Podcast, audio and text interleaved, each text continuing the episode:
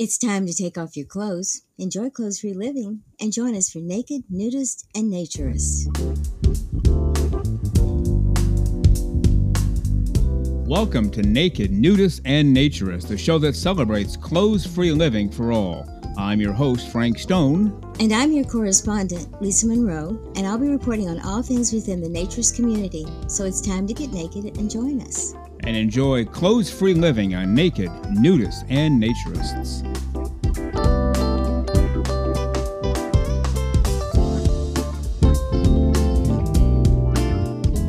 Well, greetings and welcome into Naked, Nudists, and Naturists, episode 21 today. Really glad that you are with us. We look forward to this time together, and we are glad that we can spend it together. Brand new show every Saturday morning, 6 o'clock a.m. Eastern Time. Hit Spotify right away. That's the go-to place right out of the gate. And eventually it makes its way to every podcast platform under the sun. We also invite you to reach out to us on Twitter. You can find us there, Naked Nudist and Naturist. Also our email, again, a little fuzzy, a little unusual. But write us anyway. We'll write back. NakedForeverMore@gmail.com. And, of course, visit our website, nakednudistandnaturist.com. As I like to say, come on in. The water is fine. Get your clothes off if you can and take in the show today. If you're in the grocery store or driving around, you better leave them on. But otherwise, clothes-free living for all the right reasons. We broadcast while we're nude. As you know, we've talked about that before. And if you're listening while nude, so much the better. Wherever you are, in your home, maybe at a nudist resort, maybe at the nude beach, maybe outside your house in the backyard, sipping some iced tea or coffee. We are just glad that you are with us. Well, on today's show, we will talk to naturist fiction author Will Forrest. You might remember he was a previous guest on Naked, Nudist, and Naturist right here. Well, he and Ted Bunn and Paul Z. Walker, run an anthology group, and they have another one they're gearing up for. And we're going to talk to Will Forrest in a brief interview this morning about this.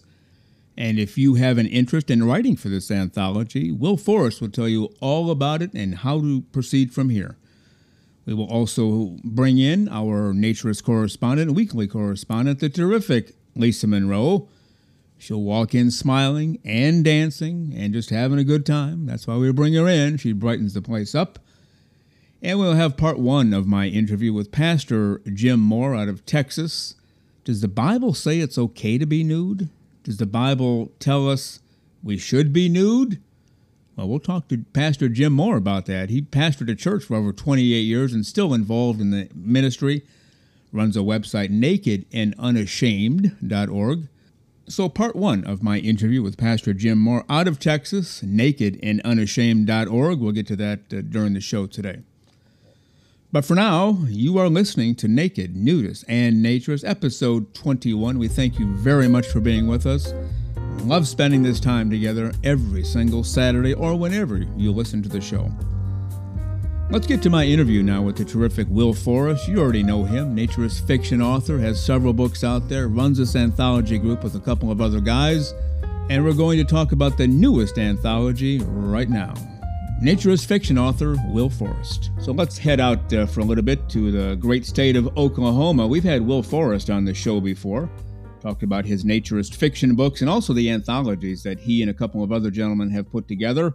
Well, we have another anthology coming up. We want to hear all about it and give you a chance, the listener, to begin the writing process. So let's welcome him to the show this morning from Oklahoma, naturist fiction author Will Forrest. Good morning, Will. How are you today? Doing fine, Frank. Good morning. Thanks for having me on. Yeah, good to have you here. So just when you guys put out four anthologies and you thought you might need a 25-year break, you decided, you know, what the heck? Let's just go for another one, right? Pretty much. That's right. There's been a lot of interest in these anthologies. They've done very well. And so, yeah, we've had people asking, when's the next one? Yeah. Well, yeah, I've heard the same thing from people who have read them. They just want more. And what a lot of people don't understand is putting an anthology together on your end is a very huge time-consuming deal, isn't it? It's not just something you do on a Saturday morning and call it good, right? No. It's a labor of love. There's a whole team of us that put these together. But yeah, we decided that we were ready with a new topic and that we could go ahead and put a timeline out there So, thanks for having me on just to give a heads up about the timeline. Yeah, absolutely. Now, today, obviously, is Saturday, November 18th, our show today. And your first deadline is coming up in 12 days, November 30th. Maybe just tell us about that. Right. The way that these are organized, and this is the idea of my fellow editor, Ted Bunn, is that the first deadline is simply sending a message of interest so that we know how many more or less to anticipate. And that deadline is coming up on November 30th. The email address to send that, well, you can send something to me, Nudescribe on Twitter. You can send something to my colleague Ted at the address is submissions@tvhost.co.uk. Just to let us know so we have an idea how many to anticipate. But then the story itself is not due until May 1st. Okay. All right. And all those links and addresses are in the show notes, so people can refer to that as well. Now, the first deadline, just a letter of interest, like, hi, my name is Bill Smith. I'm interested in writing a story for your next anthology. And that's really all they have to do this time, right? That's right. Yep. Okay. Now, is that a hard and fast deadline? Let's say they, January 1st, I'd like to write a story for that next anthology. Is it too late at that point? November 30th, is it? It's a good question. I mean, if someone's got a story that's pretty much ready to go and they let us know later on into the timeline, that's fine. But for the most part, we can make things fit. Okay. But it's really in their best interest to get it to you by November 30th so you can begin to plan, right? Yeah, just to let us know that they're thinking about it by November 30th. That's right. Yeah. If you have 100 stories come in or 100,000, you need to plan accordingly, at least your schedule. Yep. I'm guessing, yeah. So what is this topic going to be all about? Is there anything specific they have to start thinking about? Thanks for asking. Yeah. So this time we're doing a different topic. We've done 4 anthologies so far. The first one was called Murder in the Nudist Colony. The second one was Romance in the Nudist Colony. The third one was Holiday in the Nudist Colony. And the fourth one was Adventures Without Clothes. This one has the title of Beneath Healing Skies. And the idea here is that, the subtitle is The Benefits of Being Bare. And that's because there are a lot of psychological, physical, mental, emotional, spiritual even benefits that we all know about as practicing naturists and nudists. And the idea is to produce a story about some kind of healing experience with naturism. Okay. So there's lots of, that's a wide range of experiences there. Okay. And it is considered to be naturist fiction, but they can bring life experiences into it. How do you recommend they do that? That's a great question. Yeah. I mean, there are a lot of people who would like to, write just a story that happened to them. And there's no problem with that at all. Generally, we just want folks to fictionalize it a little bit, change some of the names and dates. And the reason we do that is that it's a bigger tent. Not everyone's ready to just jump in and reveal exact names and locations and dates and this kind of thing. So by putting the fiction dress on it, we can have people just slightly change details and submit their own stories. In fact, it's even possible if someone needs to, they don't have to use their real name. They can use a pen name or a pseudonym if they need to do that. The idea still is to bring in new voices, to bring in many voices, and show the world what naturism is really about. Now, as I understand it, a lot of the money, maybe all of the money, I'm not sure, but that comes in to buy these anthologies goes somewhere, right? You don't just put it in your pocket and go off and buy a new yacht, I'm guessing, right? Yeah, no, actually, every cent that comes in goes to Doctors Without Borders. Yeah, I thought so. And according to Ted Bunn, the co-editor, the 4 titles that we have out have already raised more than $5,000. Wow, very good. That's very nice for these kind of very niche titles. I think that's a great figure. Are they able to give you any publicity in return, or is naturism an area that they can't venture into because of what they're doing, or what? That's a really good question. I don't know the answer to that. Ted is the one who manages the contact with them. Okay, and I'm just not sure about that, but I know they appreciate it. Now, your cohorts in crime here, so to speak, or cohorts in naturist fiction, it's Ted Bunn and Paul Z. Walker, is that right? Yeah, let me give them all a shout out. It was Paul's idea originally to do these anthologies, and Robert Longprey as well was very involved from the beginning, helping set up the formatting. Ted and I became the editors, And Fabian Lutz Barabe became our cover artist, and he's continuing on in that capacity. He's also contributed a couple of stories. And then Linda Weber, since she got on with the second volume, has been our most outstanding promoter of the anthologies. Yeah, that's actually where I heard about it first when we interviewed her, I believe back in September, is she told us about this, and that's when it led us to you and the gentleman, the two of you sell a lot of books at a nudist resort in Oklahoma, D.H. Jonathan, the two of you. And in fact, you even sent a voicemail we played on one of our recent shows. We appreciate that a lot. I'm guessing D.H. Jonathan's going to write a story, right? Yes, and D.H. Jonathan has been involved, I think, since maybe the third title. Yes, and right. Many other terrific folks. And you know that's the neat part about it, since it's for charity. That means that we have some more established writers, but we also have folks who are sending in maybe their first story ever. Right, and that's great. That's wonderful. That's exactly what we would like to do.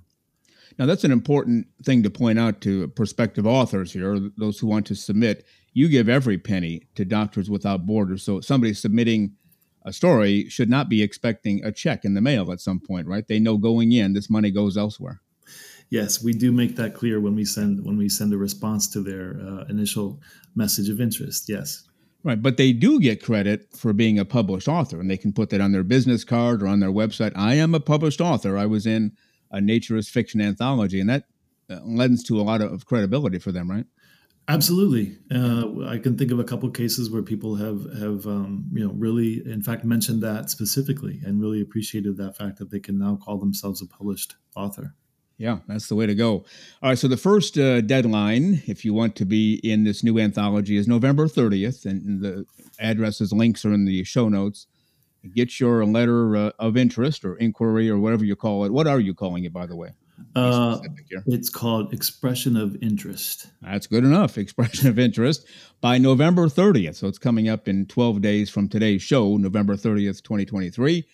The next deadline, they have to have the story to you by May 1st. Is that right? Yeah, no later than May 1st, 2024. And the publication date we have in mind is 4th of July, 2024. Wow. Okay. That's a fairly aggressive timeline from May 1st to the 4th of July for you guys. I mean, the authors will be done at that point, but you guys are going to be working, I'm guessing, burning the midnight oil at that point, right? Well, the authors are still involved in the sense that we might have to send a follow-up message to them and ask for a few little tweaks and changes. But yeah, that's the onus is on us at that point. Okay. And then what's the procedure from there? You do a lot of editing and Ted does a lot of editing as well? Yeah, we both do a run through of each piece and get in touch with the authors as needed. And then we've got a final version that gets formatted and Ted is the one who does all the taking care of that because we format it both for paperback and for Kindle. Oh, very good. Yeah, that does take a while. Well, this is exciting. Can't wait. So the target date for publication is the 4th of July, but the first date for our listeners, November 30th. Submit your note. Again, the links are on the show notes. If you're interested in writing a story for the next anthology with the Naturist Fiction Group, and tell us again what the projected title is of this, Will. Beneath Healing Skies. Stories about how naturism is a healing practice, psychologically, mentally, socially, physically, all that. Okay, and they need to keep with that theme, right? They can't get too outlandish and go off the deep end. That's right. You want them to keep with that theme.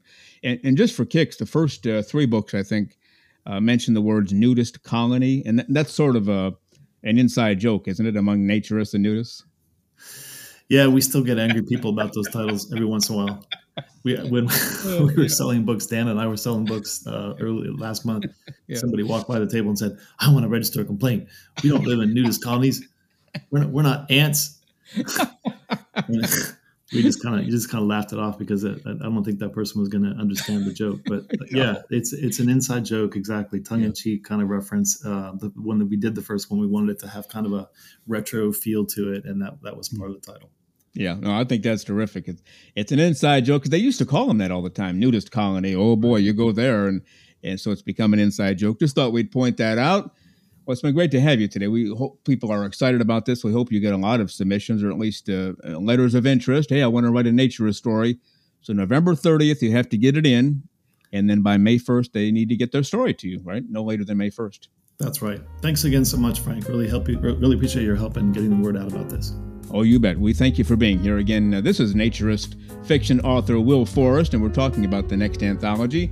And best wishes. Maybe keep us in mind, keep us in touch. We'll get you on again as it gets closer to the submission date of May 1st, and we'll talk about how's it going. Do you have 100 stories? Do you have 1,000,000 stories? What are you looking at? And we'll get you back on. Sure thing. All right, you bet. Naturist fiction author Will Forrest. Will, have a great day. Let's talk again soon. Thanks, you too. You bet.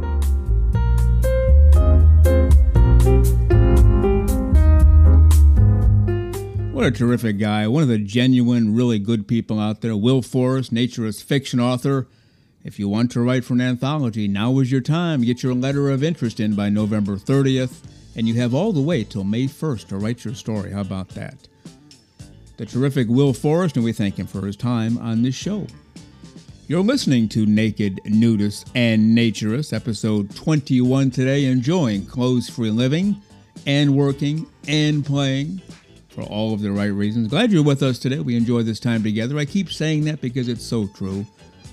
We look forward to your feedback. We look forward to spending time with you.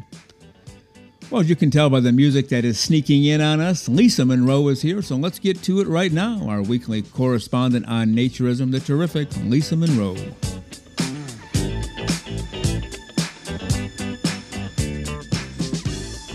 Here she is in all of her clothes-free, for the right reasons, glory, and smiling as always, and even dancing, even though we have no video I can't show you. Our weekly correspondent, Lisa Monroe. Hello, Lisa. How are you today? I'm doing terrific, Frank. And if you didn't play such great music, I wouldn't dance in and out of the studio. So what can I tell you? It's your fault. You're the reason. I accept full responsibility, and good. Proudly so. Proudly so, I might add. Good. Well, why don't we get down to business right away? We have a fairly sad email we want to share. We don't want to bring this show to a screeching halt and bring sad information, but this is a story that I hear a lot, over and over and over again, kind of a lot. So I thought we'd share this and get some views from you, what you think about this. Basically, the husband loves naturism, wants to be naked 25 hours a day, and the wife says, absolutely not. I'm not going to do this. And so he started off his life as a kid and even into his teens. It sounded like he had a lot of experience with naturism, the YMCA, nude swimming, went to camps where they were swimming naked all the time, just typical boy behavior, no big deal. And then he was into life drawing for a while and a fairly artistic guy, then got married, had some kids, had some medical issues. And then reading some of the emails, he says, I think naturism would be a return to the happy, carefree time in my life. And I do prefer the term naturism, as for me, it's spiritual and it's a return to nature. My wife, on the other hand, is beyond terrified, and she has banned the discussion of the topic. In her house, meaning when she was a kid, doors were locked when people were changing, so there wasn't even a possibility of seeing anyone else naked, and she only got naked to shower. And I'm skipping along here, and then he says, 2 years ago, I stumbled upon a Discovery Channel show called Buying Naked, and it reignited me. Soon after, I found the Naturist Living Show podcast, and then recently, you folks. And if it's okay with you, Lisa, why don't you go ahead and read from there? Okay. He continues, my wife is super self-conscious, having grown up the only redhead in the family, tall and very skinny. I know she was teased about her looks at a young age. This is probably a terrible thing to say, but she often holds negative views based on people's appearances. All constructive behaviors based on social media acceptance, her own bullying experiences, and so forth, and was really wrapped up about seeing old or heavy-set naturists.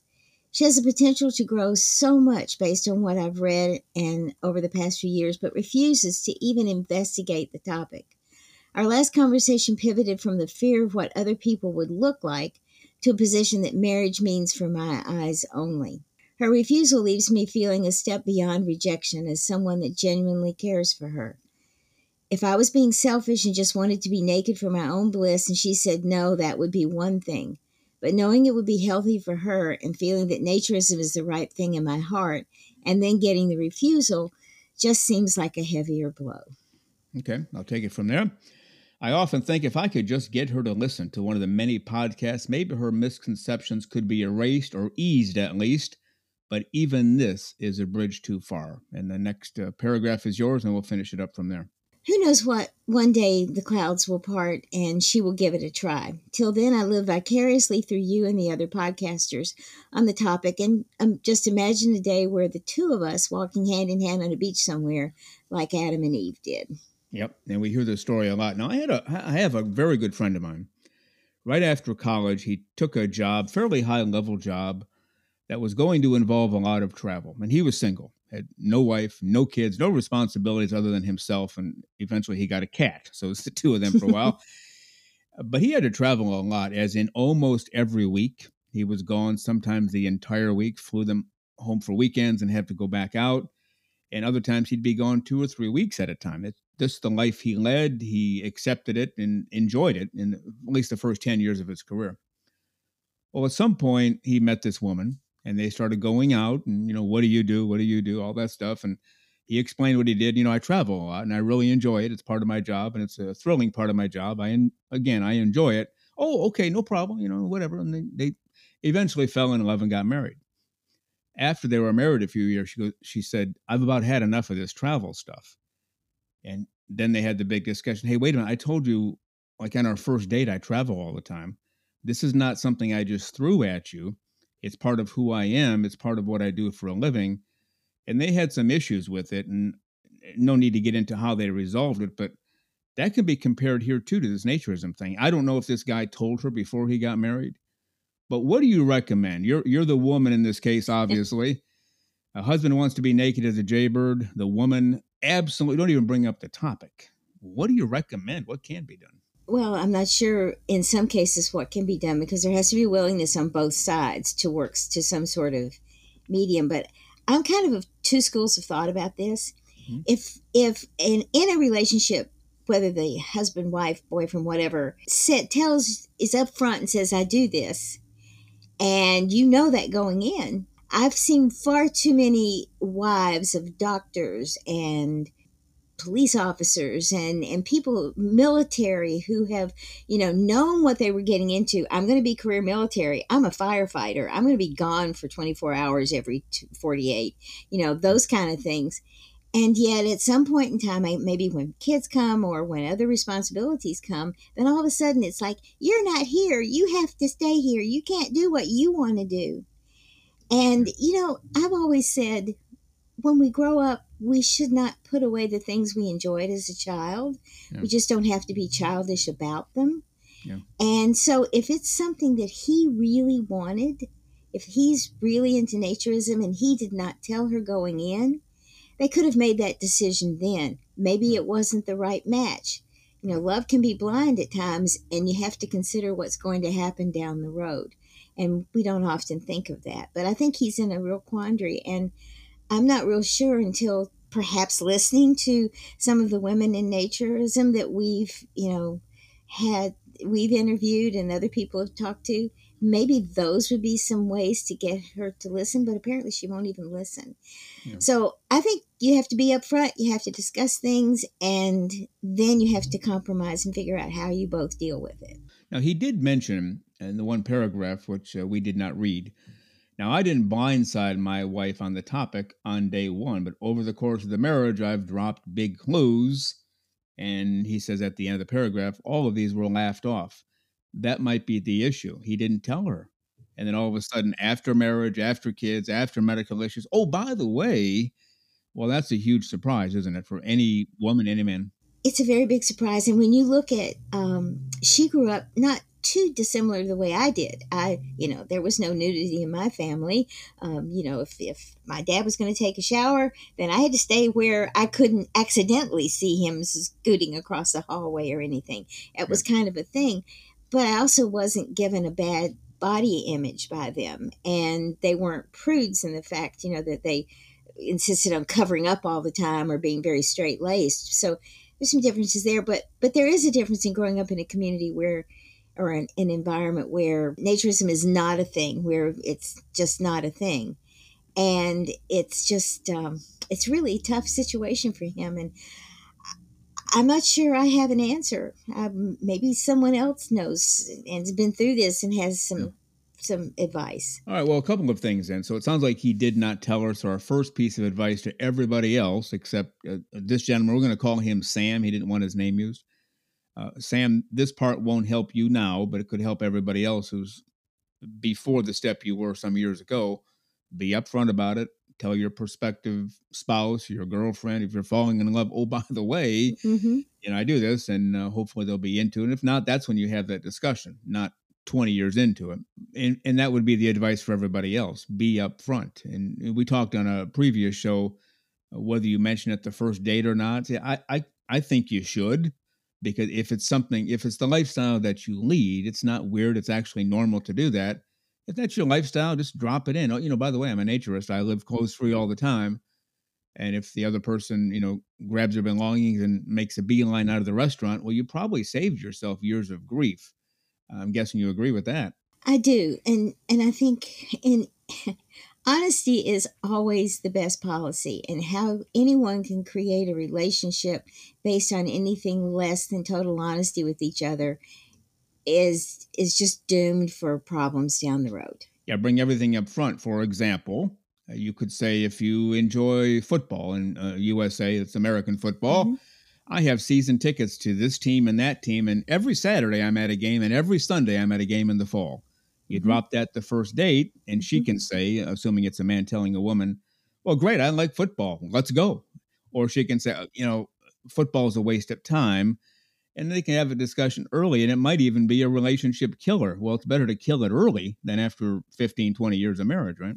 Absolutely. It's just, it's very sad, because I think a lot of times people get caught up in that lust of the moment, that, you know, romantic thing, and happens, which is a wonderful thing to happen, but it needs to happen between the right people, not the wrong people. And, you know, who's to say what's right or wrong? I mean, we're delving into some psychological things here that, you know, I'm certainly not qualified to comment on other than personal opinion, but I just got to be honest. And I think had he been honest early on, then she may have come around a little bit easier. But now she's very set in her patterns. And there is an adage that the older we get, the harder it is to change us. And it's I'm just afraid that he is not going to be able to realize what he wants. And apparently he desperately wants to get back to that feeling that naturism gives him. Yeah. Now, he mentioned a couple of years ago, he found the Naturist Living Show. That's the one with Stéphane Duchesne out of his Bear Oaks family naturist resort by Toronto, and then recently discovered our show. And what we try to do with this show, it's a big part of why we exist, is to let people know this is normal. Some friends of ours might dispute this next statement, Lisa, but we're normal human beings. Yes, we are. And some may dispute that. We're just regular people. This is true. Close for a living for all the right reasons. And so maybe that's an answer too.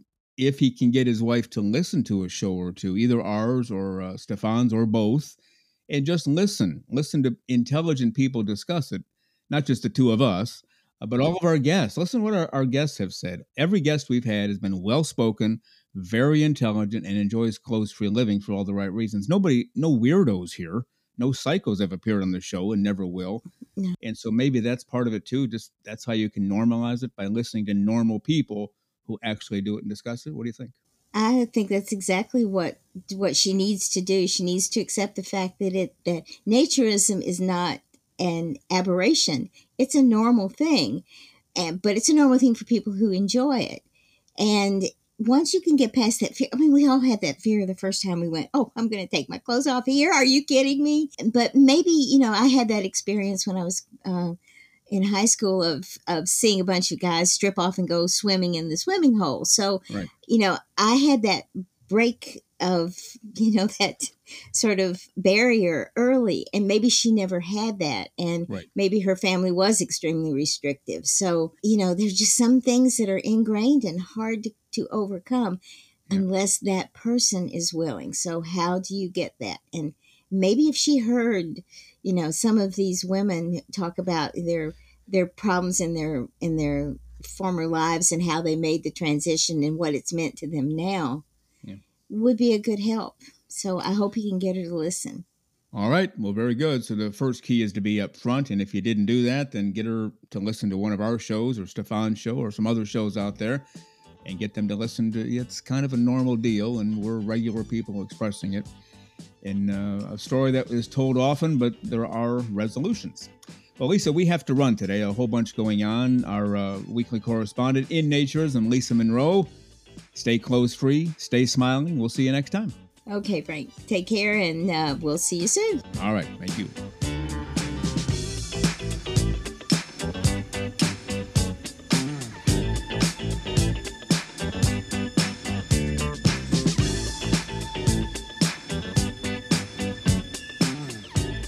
The terrific Lisa Monroe. What a terrific person, and a great writer, by the way. We're just glad that she's here with us on this show every single week, and we thank Lisa Monroe for all of her time today. You're listening to Naked, Nudist, and Naturist, episode 21 today. Thank you very much for being with us. And now let's head to part one of my interview with Pastor Jim out of Texas, all about naturism, nudism, clothes-free living for all of the right reasons. From the Bible. How about that? Does the Bible say we could be naked, should be naked? Well, let's find out. From Pastor Jim, from Texas, from his website, nakedandunashamed.org. Pastor Jim. So we're going out to Texas today, big state out there. We're going to talk to Jim today. He at one time was an evangelical pastor and believes in the Word of God, the Holy Bible, Jesus Christ, our Lord and Savior. Yes, we're going to hear those terms during this interview today a whole bunch of times. And we're going to talk about, is it okay to be naked in God's view, in God's Word? A lot of people will say no. Well, you're naked. You're sinning. Well, Jim has a different take on that. We're going to talk to him right now. So from Texas, let's welcome Jim. Good morning, Jim. How are you today, sir? Good morning, Frank. It's good to be here, brother. Glad to have you here. Now, is that a basic good opening premise? Oh, my gosh, you're naked, you're sinning, and you say, well, that's 100% wrong. Is that fairly good opening? Well, it is now, but I will tell you, we didn't always believe that way. I pastored for 28 years, director of Precious Seed Ministries right now, a gospel and tract printing ministry. And we became naturists because some friends of ours actually asked us to talk someone out of being. And so our beginnings were way back in the day. We were at a business meeting on a Friday night. And after the business meeting, this lady says to me, she says, you're a pastor, right? I said, yeah. She says, I have a favor to ask, but it's going to seem a little weird. I said, oh, okay. She says, my family they're my sister and her husband and their family, they're nudists. And she was like whispering the word because you can't say the word, right? Sure. And I said, okay. She says, would you help me straighten them up? Would you help me, talk them out of this? I said, well, sure. I'd be glad to help you with it. Yeah. But give me a week. Let me do a thorough Bible study on the subject. I don't want to go in unprepared. So let's get back together next Friday night. I'll have my study done. We can compare notes, and then we'll game plan how to straighten them up. And that didn't quite work out the way I expected it would. Yeah. We went to work the next morning. My wife Kim and I went to work the next morning studying the Bible together on this subject. Because we drove, the whole drive home was like, well, that is weird. We've heard of nudists. Yeah. But we'd never met anybody that had any family that were nudists. Right. And so we started the next morning, and what we found actually shocked us, that there was a lot of mention in the Bible about nudity and not in a negative way, right? Yeah. A lot of the verses that can be taken out of context refer to sexual immorality, but not nudity, not simple, basic nudity. Right. And in fact, God called the Bible very good from the very He called the body very good from the very beginning. Yeah. And it's Satan that kind of distorted that view, turned it into something dirty and sexual. God turned it into something good. Yeah. And Satan turned it into something sexual and shameful and dirty and bad. We're trying to restore that image now, but that was not how we started, brother. Yeah, you went in to get people away from naturism, and the end result is you became a fully blown naturist for all of the right reasons, biblically speaking. My wife has a phrase, and she's absolutely right. If God is for it, then we are for it. If God is against it, then we're against it. And the only source for that information should be the Word of God. It shouldn't be the pulpit or the pastor or the teacher or the professor. They can all be wrong, but the Bible's not wrong. Right. And so we took an honest, serious, deep dive into the Word of God, and what we found wasn't what we had been told. Well, I've told people because they'll begin with, well, I think that, and I'll stop them. I don't care what you think. I don't even care what I think. I just want to know what God said, and that's what I'm going to do. And so start at the very beginning then. Well, two things. First of all, every baby I know of, unless there's some science journal hidden somewhere, every baby I've ever heard of is born naked. Plus, we go back to the very beginning, Adam and Eve were just naked 24/7. Right. So how did we get from that? Because, you know, if God had Adam and Eve naked and has every baby naked, it's probably okay, right? Not only okay, but encouraged, or are we off base here?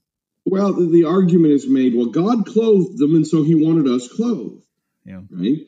And we talk about in our Bible study and on our website the fact that, you know, if that's all you get from the account of God removing Adam and Eve from the Garden of Eden, and that well, God clothed them, so that's that. Well, now we have to be clothed. If that's the end of the story, then you missed the entire point. Yeah. Right? Is that God knew the climate would be changing now, and he loved his children enough to say, this is going to be okay. You might need some clothes sometimes if you're going to walk through thorns. Yeah. You might need some clothes sometimes if it's 20 below outside and the snow is neck high on a 10-foot Indian. You're going to need clothes as a means of protection, and I'm here to provide your protection. You know, if all you got was, well, God clothed them, then you missed all the other examples of the commonplace of nudity in Scripture. I'm not talking about one or two examples. If it was one, you might call it an exception. Yeah. But it's not one. It's over and over again, Old Testament and New Testament, the commonplace of the naked body. This whole thing that we experience today in Western civilization is an oddity, right? It's not the norm in history. We didn't treat the body this way until the last couple hundred years. Now, one thing I noticed that jumped right out at me in referring to your website, nakedandunashamed.org. I've read through that multiple times in preparation for our discussion today. You talked about the prophets removing their robes before they preached. Now, in my head, if I go somewhere to talk to somebody and it's cold, so I wear a coat and I go inside, okay, I take my coat off and now I start talking. Well, I still have on a shirt, a pair of pants, some underwear, socks, and shoes. Right. But back then, they didn't have that. They didn't have, Amazon delivery or anything like that. They didn't even have pants back then. They just had robes. That's all they wore. And so when the Bible says he took off his robe and started preaching, that does mean he was preaching totally nude, correct? Well, yeah, 1 Samuel 19:24 is referring to King Saul when he gets to where that Samuel was, where the prophets were prophesying. It says, and he, meaning King Saul, he stripped off his clothes also and prophesied before Samuel in like manner, and laid down naked all that day and all that night. Wherefore, they say, is Saul also among the prophets? The assumption that King Saul was a prophet was based on the fact that he was naked. Wow.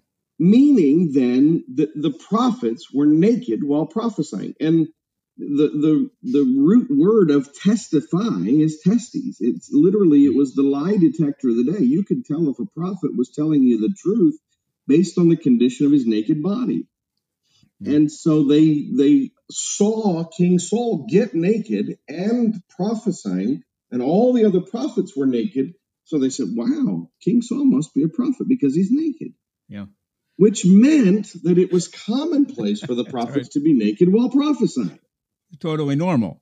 Now, there's a guy in the Bible by the name of Isaiah, kind of a big name in the Bible. Big name. Even has his own chapter. I don't have a chapter. You don't have one, but Isaiah did. Yep. Fairly important. Yep. And I read on your website, he was basically naked for 3 straight years, never had any clothes on at all while he was doing his thing, right? And these Hebrew words in both cases, with King Saul and Isaiah, the word naked means as a baby is born. That's the literal interpretation. Mm-hmm. And so we know that they were naked as fully naked, because what you'll hear amongst pastors today when trying to explain Isaiah away is, well, he had his underwear on. Oh, yeah. Really? Well, it says, at the same time spake the Lord by Isaiah, the son of Amos, saying, Go and loose thy sackcloth from off thy loins, and put off thy shoe from thy foot. Yeah. And he did so, walking naked and barefoot. Mm-hmm. My servant Isaiah hath walked naked and barefoot 3 years. Yeah. So just in case you thought maybe he had his underwear on, it says barefoot too. That's true. Just so we're, naked and barefoot. This is completely naked. Now think about this. Can the Lord command someone to sin? No, God will not command anyone to sin. Yeah. If naked and barefoot was a sin, then God had just commanded Isaiah to sin, and that will not happen. It cannot happen. No, not at all. And so we started off totally naked. The Bible talks about the prophets and other people totally naked. How in the world did we get from that to what we have today, which is a multi-billion-dollar fashion industry? You have to have the right pants, the right shirt, the right dress, you have to have the right everything, because being naked isn't an option. We don't even hear about that anymore, except on shows like this or like mine's. How did we get from the beginning to where we are now?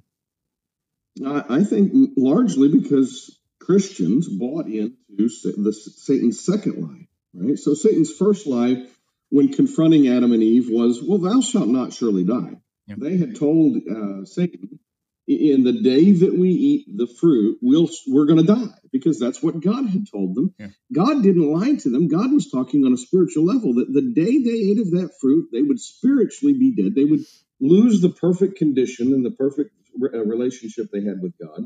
And that day, they would be in need of a savior, someone to die in their place, mm-hmm. because they were now dead, someone that would be risen from the dead so that we would then rise with Christ as well. So the first lie was, well, you're not going to die. And guess what? So they ate the fruit and they didn't die. Yeah.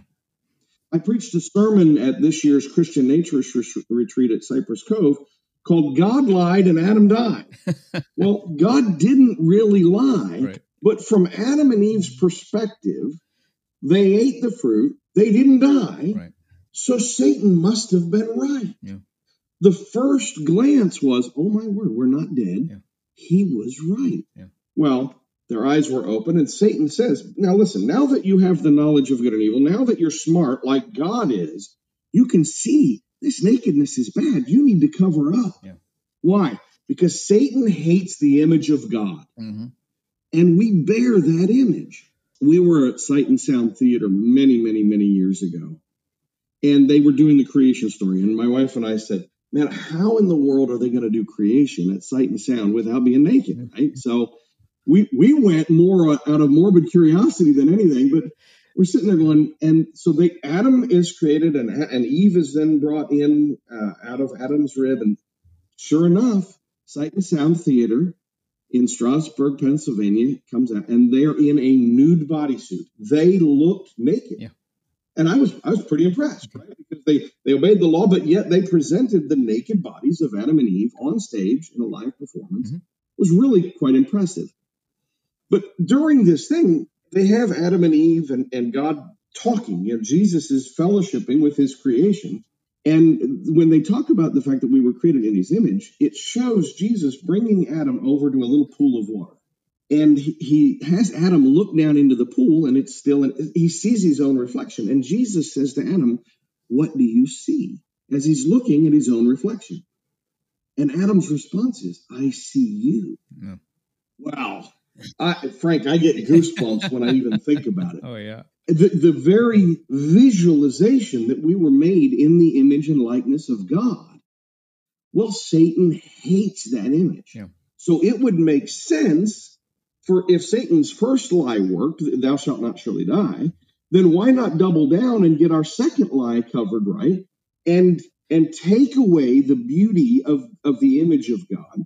Plant a dirty, shameful image in its place, because now if our private parts, quote unquote, are dirty and shameful and horrible and not to be viewed, maybe we can even stop procreation and we won't create any more of these little images of God. Yeah.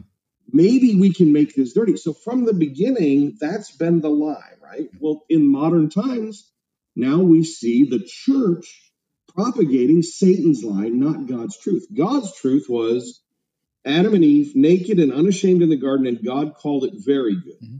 Satan's lie was shameful, to be hidden, fear God, don't run back to him. They had a choice. When they disobeyed their parent, their choice was run back to God and get forgiveness, mm-hmm. or run away and hide. Satan convinced them to run away and hide, and even to put some camouflage on to try to hide better. Yeah. Don't go back to the Father, run away and hide. Yeah. And so that's the lie we're still propagating in Christian circles today. Is we're propagating Satan's lie. We're not propagating God's truth. How do we know this? Because when God showed up on the scene, he said to Adam and Eve, who told thee? Yeah, right. I'm sorry. I told you this was very good. Yeah. I made you in my image, not to be ashamed of my image. Right. Who told you this was wrong? Who told you you should hide in shame? Who told you? Because it wasn't Adam and Eve, and it wasn't God. Yeah. The only other player in this film is Satan. So Satan told them, and obviously we're not to believe Satan's lie, but that's what society did. That's right. Now you mentioned also on your website about the early baptisms, and they were basically done in the nude. You had your clothes off when you were baptized. And I know churches over the years have evolved into just a little bit of water on the forehead, maybe full immersion, but you're going to be clothed. And I even went to a church, left the church about 15 years ago, this particular place, and the pastor got up, and they had full immersion. They had some kind of baptismal pool off to the left of the altar. And when you walked up there, you got fully in, and the pastor dunked you backward, and you were baptized. And he made the announcement, we're going to be doing this next week. And he said, women in particular, well, he told everyone to dress down a little, don't wear a suit or a fancy dress and, dress down a little. He said, but women, no white t-shirts and be sure that you have on a bra. Well, that's totally different from the early church and nude baptisms, isn't it? Yeah, just a little bit. When you think about the fact that we were born naked and that we should be born again naked. Yeah. That we were innocent and pure in the sight of God, and now we're innocent and pure in the sight of God, that suddenly the symbolism begins to make sense. You're born again when you get saved. Yeah. And that the baptism by immersion, Frank, I got to interject here. Yeah. I was able to do my first proper baptism service at our Cypress Cove retreat this year. We had baptism service in the nude at Cypress Cove in the lake. Yeah. After one of our services, we had a bunch of folks that had been saved and accepted Jesus Christ, and so we baptized them.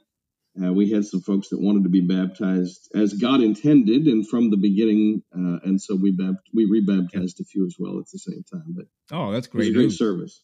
Yeah, it was awesome.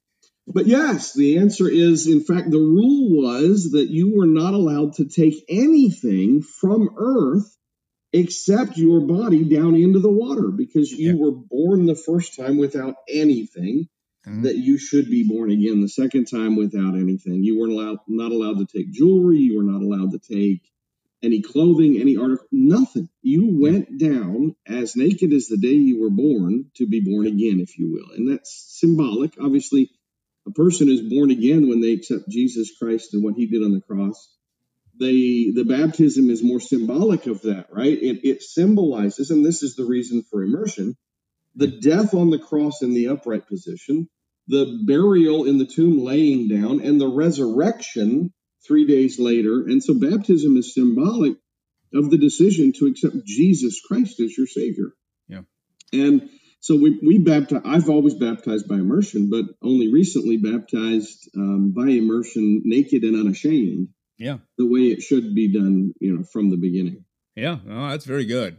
Now, you've done a lot of work in coaching, teaching, pastoring, especially men, against pornography and the dangers and how to get out of that. And it's really hard to explain to people who don't believe this, who are not believers. If you have a bunch of naked people sitting around, where's the need? There's no pornography. It just doesn't happen, because the whole naturism lifestyle, the mental state is totally different. It's when you put clothes on, now things are hidden. Now it becomes, hey, I wonder what's under that T-shirt. I wonder what's, and before you know it, now the thoughts go to, wow, I got to see her naked. Oh boy, I got to. And then it evolves from there and just kind of spins out of control. And then that's when pornography gets in, and then that's where you come in, right? And have you seen that too? And how many, not how many people, but how deeply are people affected by that? It's a great question, and it seems counterintuitive. We've kind of coined the phrase, the problem is the solution, right? Is a renewed mind as it relates to the body changes, and again, desexualizes the mind. It desexualizes stuff. Here's the problem. Today we have a Pavlov's dog situation where the experiment was done by Pavlov, and what he did was he would ring a bell every time he fed the dogs. Ring the bell, feed the dogs. Ring the bell, feed the dogs. And literally over and over and over and over and over and over and over again to condition the dogs to associate the ringing of a bell with feeding the dog. Mm-hmm. It got so effective that Pavlov could ring the bell, and without feeding the dogs would still salivate. They knew the sound of the ringing of the bell meant food. Yeah. And so they would begin salivating just by hearing a bell ring. They didn't need to see food, smell food, hear food, anything. Right. The ringing of the bell created the mindset in the dog that there must be food coming.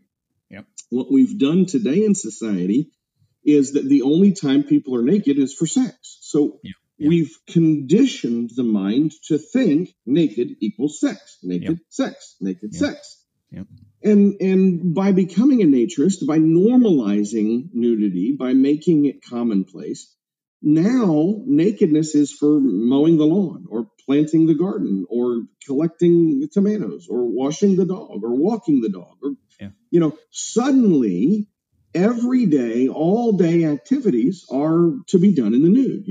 My wife and I, we run the tractor in the nude. We mow in the nude. We do everything we do on this property, bad weather exception, right? If it's cold, then we're wearing clothes outside, or if we're weed whacking and throwing around all kinds of hard objects, then, my wife will wear a pair of pants and no top, right? There's no need for that. Right. And so we've made nudity equal with everyday activities. And so there is no sexual response to nudity.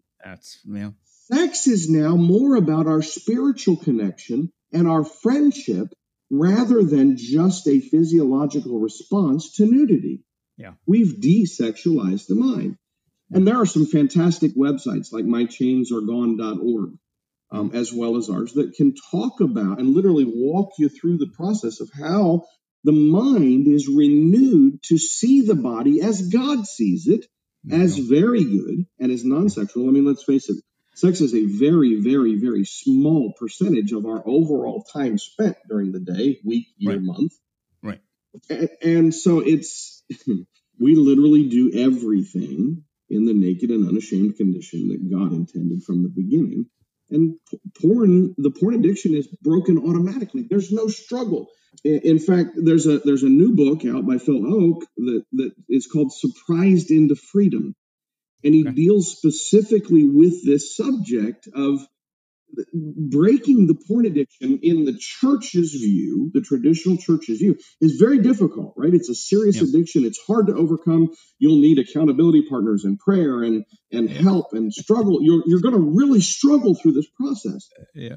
And this book, Surprised Into Freedom, talks about the fact that, no, there's no struggle. Yeah. That when nudity becomes commonplace and non-sexual, the mind is changed about this subject. You see people as God sees them, and porn is no longer effective. It has no hold on you. That's very well said. I remember way back in the 70s, which I like to tell people is way before I was born, but I really can't get away with that anymore, but I try. But I remember sitting in church, and a guy got up there to speak. He wasn't the pastor, the minister. He was just a lay person making announcements. And he talked about what he called pornography. And he said, there's a meeting tonight to discuss pornography. And everybody was kind of laughing, like, God doesn't even know how to pronounce the word. It was still fairly new, at least in society. that must have been around for years before that, right? Did it just start becoming prevalent as we got into the 60s and 70s, or do you know that answer? Well, I think the advent of the easeability of printing and color photography and magazines was the lead into that. And then now today, obviously, with the advent of the internet and being able to access pornography as easy as a couple clicks on your computer, we've made it easier to get a hold of. It used to be you had to go into one of those places and those stores to be able to access it. And access is easier, and so I think it has become easier to become addicted to it. Yeah. Well, there was this bookstore not too far from our house, maybe within a mile, and it was a really good bookstore. They had everything you needed. Not too big, but it had everything you needed. And we went there fairly often. It was a great store. And then all of a sudden, there was this room in the back with a curtain over it. Said, you must be 18 or 21, whatever, to enter. And I was 10. And I remember asking my parents about that. Well, why do you have to be 21 to go in there? Well, you just do. Don't worry about it. They didn't want to tell me what was in there. Right. And of course, then I became more curious. Like, I have to know what's in there. Now, I didn't dare walk in there because my life would have ended right on the spot, and no judge would have convicted my parents for doing the deed. Right, right. But that's what that whole thing does, isn't it? That's basically your point. Well, it's funny, Frank.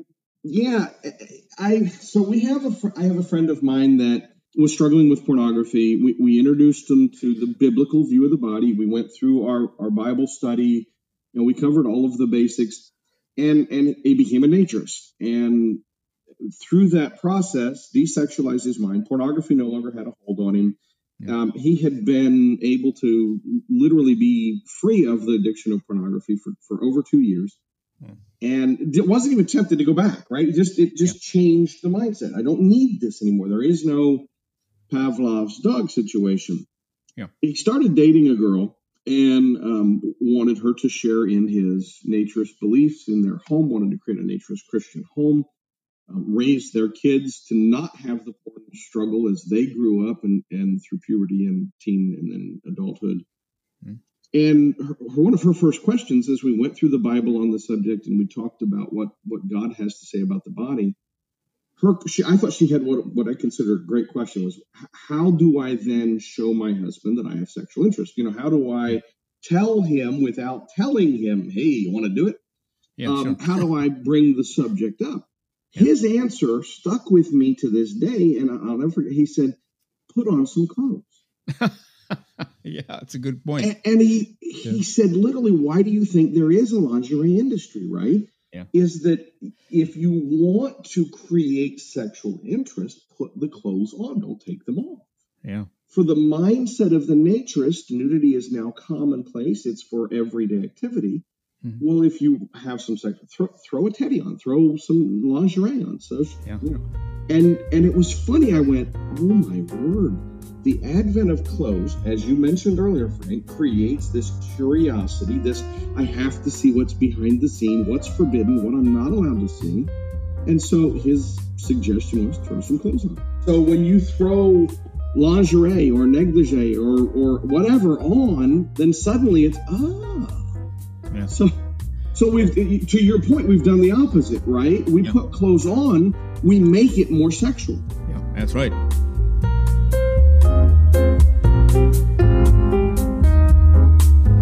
Well, there you go. Even the Word of God says we can take our clothes off and enjoy clothes-free living. Part 2 of my interview with Pastor Jim on next week's show. And again, you've been listening to Naked, Nudist, and Naturist, episode 21 today. Thank you for being with us. We really, really enjoy this time together. We look forward to spending time with you on this show and connecting nudism, naked, naturism, clothes-free living for all of the right reasons. You've come to the right place, and we certainly enjoy all of the time that we spend together here on the show. Don't forget to send us a direct message or an email or hit us up on Spotify or our website. Well, thank you again for being with us on Naked, Nudist, and Naturist, episode 21 today. We give you a brand new show every Saturday morning at 6 o'clock a.m. Eastern Time. Continue to join us. Check us out on our website, nakednudistandnaturist.com, Spotify, Google, Amazon/Audible, Apple Podcasts, and also on Twitter. You can write us anywhere, anytime, anyplace. And we thank you for being with us today. Plan to join us for every single one of our shows here, and have your clothes off when you're listening. We have our clothes off when we're broadcasting, enjoying the naturist life. We celebrate clothes-free living for all. Remember to enjoy being naked, and join us again for Naked, Nudist, and Naturist. We drop a brand new show every Saturday morning, so come back and join us. Have your clothes off when you do for Naked, Nudist, and Naturist. Have a great clothes-free day.